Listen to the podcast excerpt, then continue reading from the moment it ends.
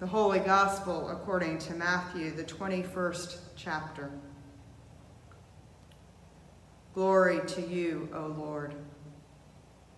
When Jesus entered the temple, the chief priests and the elders of the people came to him as he was teaching and said, By what authority are you doing these things, and who gave you that authority? Jesus said to them, I will also ask you one question. If you tell me the answer, then I will also tell you by what authority I am doing these things. Did the baptism of John come from heaven, or was it of human origin? And they argued with one another. If we say from heaven, he will say to us, Why then did you not believe him?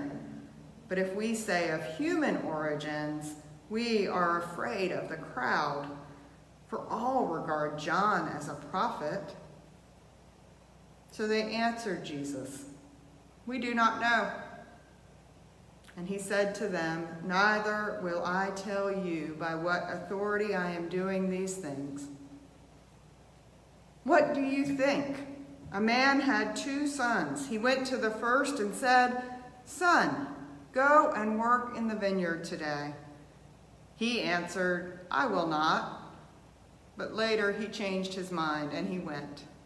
The father went to the second and said the same, and he answered, I go, sir. But he did not go. Which of the two did the will of his father? They said, The first. Jesus said to them, Truly I tell you, the tax collectors and the prostitutes are going into the kingdom of God ahead of you. For John came to you in the way of righteousness, and you did not believe him. But the tax collectors and the prostitutes believed him. And even after you saw it, you did not change your mind and believe him. The gospel of the Lord. Praise to you, O Christ. Let us pray. May the words of my mouth and the meditations of our hearts be acceptable to you, O Lord, our rock and our redeemer. Amen. So, who remembers Holy Week? It's not a trick question.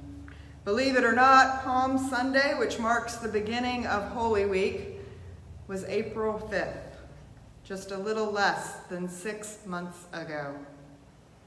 A little over six months ago, on March 13th, our congregation and many around us moved worship online and closed our buildings in a faithful effort to manage the novel coronavirus impact in our community. None of us imagined that we would still be managing life in a pandemic six months later. But here we are.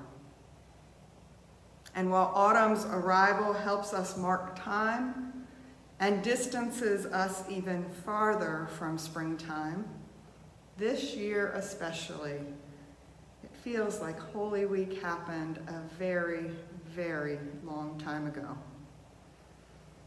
But today's gospel is a Holy Week text. On Palm Sunday, our attention turns to the triumphant procession that carries Jesus into Jerusalem, but this gospel takes place on what we call Holy Monday, the day following Jesus' arrival in the royal city. And as we listen to this gospel text, it's helpful to place it in the context of the days that preceded Jesus' arrest and execution. It isn't surprising to hear then that the religious leaders questioned Jesus' authority. These same leaders had questioned his disciples about why he ate with tax collectors and sinners, and why they didn't fast, and why he healed on the Sabbath. They were convinced his authority came from the devil Matthew tells us they were angry after hearing the shouts of hosannas the day before. And so now fueled by their resentment and their fear, they confront Jesus, hoping to expose him as a charlatan, a fraud. And instead, he reveals their own hypocrisy. Jesus tells the leaders he will answer their question if they will answer his. Similar to Socratic questioning, where the teacher probes the student's knowledge with questions, Jesus poses his own question to search for the truth. But instead of answering truthfully, the leaders hem and haw, arguing about which answer is best. They could answer that the baptism of John came from heaven and consequently admit that they denied the evidence of God's power at work in front of them. Or they could deny God's power was at work in John and incur the wrath of the people who saw him as a prophet. When they realized that neither answer would get them the result that they wanted, they chose not to answer at all, telling Jesus, We don't know. Jesus wasn't fooled. They didn't like the evidence before them, but they knew the answer. They didn't like what telling the truth would cost them, so they lived the lie. When the leaders wouldn't answer him, Jesus tells them the parable of the two sons, clearly comparing these leaders to the second son, the one who feigned obedience and told his father he would go to, the, go to work in the vineyard. But he never went. Like the leaders, that son had the right words. He was courteous and he was respectful, but his actions were empty. In contrast, the first son answered truthfully, No, I won't go. Jesus doesn't tell us how the father reacted in that moment. But he does tell us that later this son changed his mind. The Greek here is he repented. And after he repented, he followed his father's instructions and did his father's work. Jesus compares the tax collectors and prostitutes to this son. These same sinners who had drawn the leader's criticism earlier in Jesus' ministry aren't the people who spend all day in the temple court or church. They don't know the prayers, they don't follow the rules, and they don't show the religious leaders the respect and reverence they feel they're entitled to. But they do see the truth in John's proclamation, and they follow Jesus. And Jesus says they are the ones who will go into the kingdom of God before the so called religious leaders who have failed to recognize God's power at work, first through John and then in Jesus.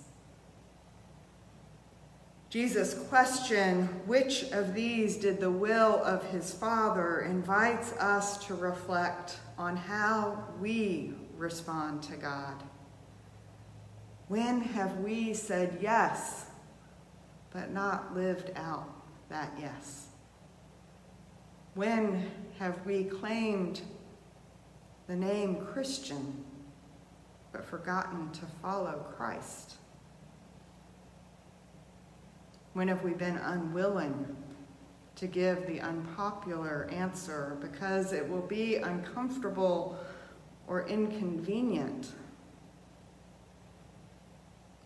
When have we refused to let God change us? When have we rejected the ways God is at work? Because accepting God's transformative love for all is disruptive. I expect most of us recognize times when we have followed more closely in the footsteps of the chief priests and the elders than we have followed Jesus. Our sinful nature turns us and our attention in on ourselves and our self preservation and turns us away from God. The good news here is that we can repent, change our minds and our hearts, think differently, and go to work in the vineyard, doing our Father's work in God's kingdom here on earth. Let us pray. Good and gracious God, Thank you for your Son, Jesus, who came into this world, revealing your power and authority. Forgive us when we become captive to fear, resentment, and self centeredness, especially when it hurts your beloved children. Help us see how you are changing lives in our congregation and in our community and drawing people to you. Put us to work in your kingdom here on earth. Amen.